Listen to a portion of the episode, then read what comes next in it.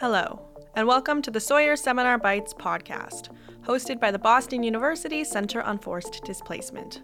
This podcast showcases talks hosted by our Sawyer Seminar series on border regimes, a grant generously funded by the Mellon Foundation. My name is Chandra Beck, the podcast director here at the Center, and today we will be listening to a segment of the February Sawyer Seminar. In this episode, we will listen to a talk given by Professor Jeff Rubin entitled Ideas and Practices for Less Violent and More Porous Borders. Thank you for having me here. Thank you for creating this location for all of you who have created it. I look forward to the discussions. So I'm coming at things a bit differently now, and I just I'm very cognizant of the uh, the tension or the, the, the discord uh, potentially between what I'll be talking about and what we've heard. So I've been thinking uh, for a while about a project that's taking shape now we don't quite have a title yet. I came up with the title of Less Violent and More Porous Borders, Ideas and Practices, uh, Reforming Borders, Opening Borders. We're working on that. I'm directing it together with Kaija Schilde in ongoing collaboration with Elizabeth M. Ryan and with the participation of many people in this room. The project's just beginning, and we really welcome ideas and suggestions. So if, to hear, if after hearing this presentation, you have thoughts about how we might proceed, please get in touch with me or Kai or Elizabeth. I'm going to say a bit about how the idea for the project developed and what we're hoping to do, at least as we envision it right now, and this is information. Uh, for the past 25 years, I've been teaching a course called US-Mexican Borders. The course begins by looking at the physical border historically and proceeds as it moves toward the present to expand both the geographical border and the notion of what and where borders are in both the US and Mexico and in recent years in Central America. One thing that's become clear to me as I've developed this course, become clear over time, is that we've come to have a great deal of material, written material, visual material, testimonies that illustrate the difficulties, pains, and horrors of deciding to leave Central America or Mexico, of journeying across Mexico, and of crossing the border and then trying to survive in the US. This wasn't always the case. There wasn't always so much material. It's the heroic work and scholarship and activism of many people that has made that so clear. These horrors are clear to academic audiences, as well as in some locations in the media and politics among more or less liberal and left publics. And the focus and theorization about externalization here sort of adds to that and deepens and takes in another direction, lets us see other aspects of those horrors. What I found, however, is that after people note the horrors happening at the border and say that these need to be changed, what follows is very limited. Academics tend to look toward what it might mean to think beyond borders, of a world of open borders and different understandings of citizenship and its relationship to race, gender, sexuality, and violence. And I want to say as clearly as I can uh, from the outset that I am deeply respectful of and engaged with that kind of work. It's one of the things I do want so much to be part of. It's a central part of my teaching, helping students, encouraging them from within their own research and that of others to think about uh, other futures, other ways of being. So I'm not in any way discounting or putting aside that and what I'm going to say next. Non-academics, friends, other people I've talked to tend to shrug and say, after recognizing the horrors, tend to shrug in some way and say, but there needs to be a border, which functions as a sort of conversation stopper, a retreat into any number of assumed truisms regarding legality or economy or culture, along with the assumption that some kind of national legal and political solution needs to be found, however unlikely. What I, this is my personal take, take there needs to be a border to mean when pushed to its logical conclusion, here I'm being a bit facetious, is this, that a more compassionate US would set up the equivalent of a network of comfortable hotels, daycare centers, and health clinics along the border, so that migrants who reach the border could live in comfort and security, with 95 or 95% of them then being sent back to where they came from to be, or put on impossibly long waiting lists. In other words, what are, what are people, what are we and what are people thinking when they simultaneously say, this is awful and needs to be changed. There needs to be a border. We can't have children in cages at the border. What comes next? So this project, the one we're beginning here, is about how we, migrants, activists, policymakers, academics, citizens, teachers, caregivers, might begin to fill this empty, not really, but seemingly empty political and imaginative space. How might we publicize in the case of practices that exist or develop through discussion among ourselves and with others? How might we publicize or develop alternatives that are or might conceivably function in the world as it is now or as it might be in the foreseeable future, very complicated categories. What are our experiments in different border and migration practices that are happening? What do they look like or what might they look like? Now, what would be words for this? And here uh, is one of the places of complexity. Practical is one word, practical alternatives. But I worry that the connotation of that is one of limits of accommodation to the status quo, though practical need not mean that. Think perhaps of John Dewey's pragmatism.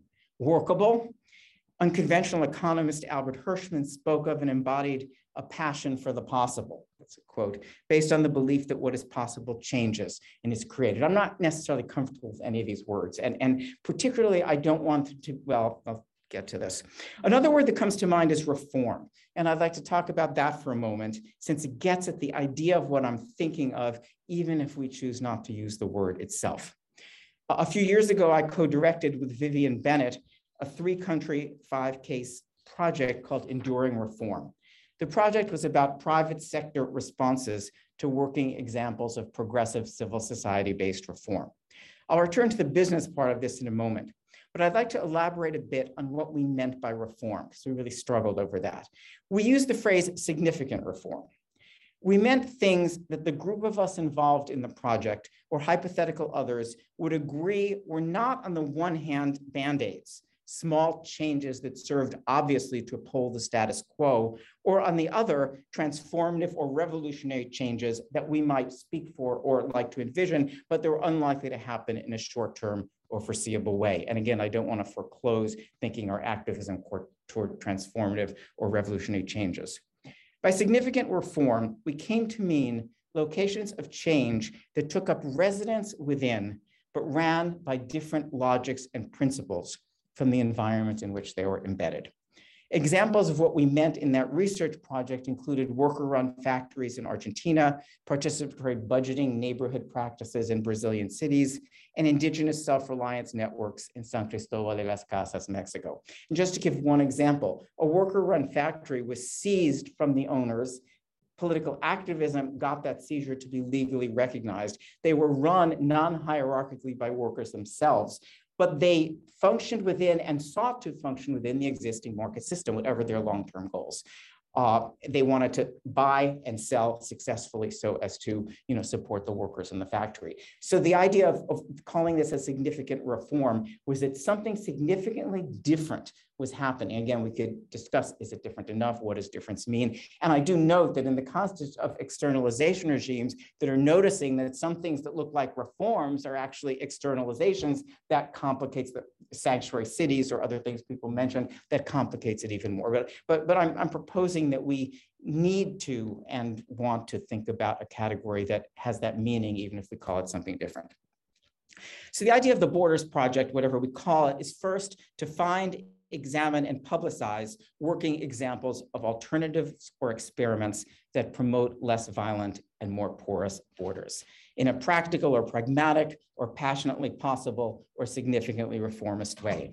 And also collaboratively to imagine and outline other alternative policies or practices that could do so if the conditions for them could be fostered. So it's finding what's out there and imagining what could conceivably be out there. The first stage of the project has involved looking for existing alternatives. And this has brought many fewer examples than I'd initially expected and hoped for. And that might mean I'm not looking in the right places. I've talked to a lot of people in this room and elsewhere, including academics, activists, and artists. I've encountered immediate understanding of and interest in the project, but very few examples of practical reforms, if I may use those words for a moment, either in the world or in people's scholarly artistic or artistic imaginations.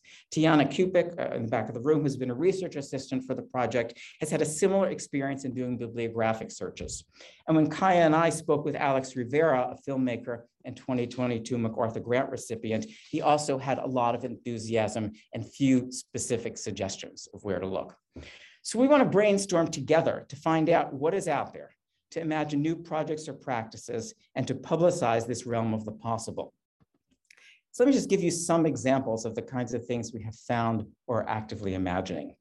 The best example of exactly the kind of program we're talking about is the one that Susan Akram at BU Law School and Dorothy Estrada Tanck from the University of Murcia in Spain have been working on, and which they presented at the first meeting of our workshop.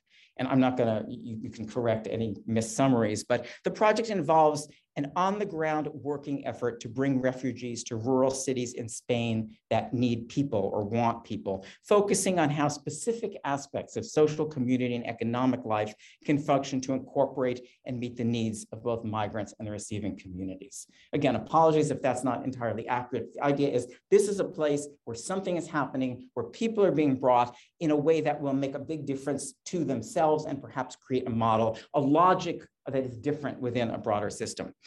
And then in the interest of time, I'll mention very briefly some of the others. I just want to, to explain that there are possible categories. Another example might be humanitarian corridors of the sort mentioned by David uh, Suleski, I don't know how to pronounce his last name, uh, at, our, at our meeting, where non-state groups often religious groups, design new pathways of transfer and hosting that assure relative speed and safety outside of regular state channels. Where are those happening? You can find some on, on the web, there's interesting information. Where and, and what might that signify? Angel Cabrera, who uh, was here but might not be now, uh, suggested to me a possibility, not an actually existing thing, of legal strategies to hold corporations responsible for for environmental harms in Central America. In the event of findings of harm, restitution might involve both financial transfers and access to residency in the US. That's hypothetical, but one could imagine the pieces happening.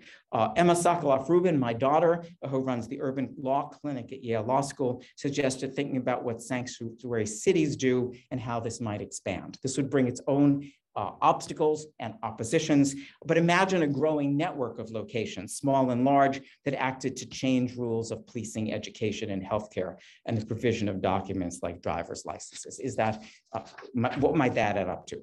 I myself have been thinking about circular migration, in which decisions about movement over the course of a lifetime would be made by migrants themselves. This was inspired by Alex Rivera's documentary, The Sixth Section, which details the circular migration patterns of migration and financial transfer. And I'm not going to go over the rest of what I said, but there's a lot of evidence that if the border wasn't as fixed as it was, a lot of people would choose to move back and forth, not weekly, but at different stages of their life when their kids are a certain age, uh, at certain patterns in people's work lives, that, that opens up. So, so what would an experiment in enabling that kind of movement mean?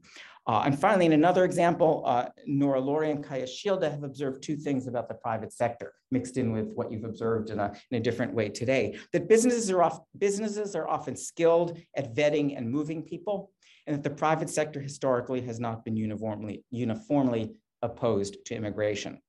And here I'd circle back to my enduring reform project and book, in which we found that in rapidly changing current circumstances, the responses of business people to progressive reform could not be predicted by conventional understandings of economic interest, but rather depended on cultural representations, timing, and context. So we might take from Nora's and Kaija's observations uh, together with my work that the private sector could be a partner in innovative border openings. So those are what's come out of conversations. I don't want to privilege those. Uh, there might be reasons one or the other of those are, are implausible, but that's what we're trying to brainstorm about and invite uh, more, uh, more, more, comment on and then think together about how we might. It's essentially how to answer the question to, to prevent the shrug. Yes, this is horrible. What can we do? Well, look at this, look at this, look at this. This is working here, this is working here. Might that provide a different way forward? Thank you. For more information on the Sawyer Seminar series on border regimes and for upcoming events, go check out the Sawyer Seminar website, linked in the description. This Sawyer Seminar series is made possible with funding support from the Mellon Foundation. This podcast is produced by Boston University's Center on Forced Displacement in collaboration with all members of the team.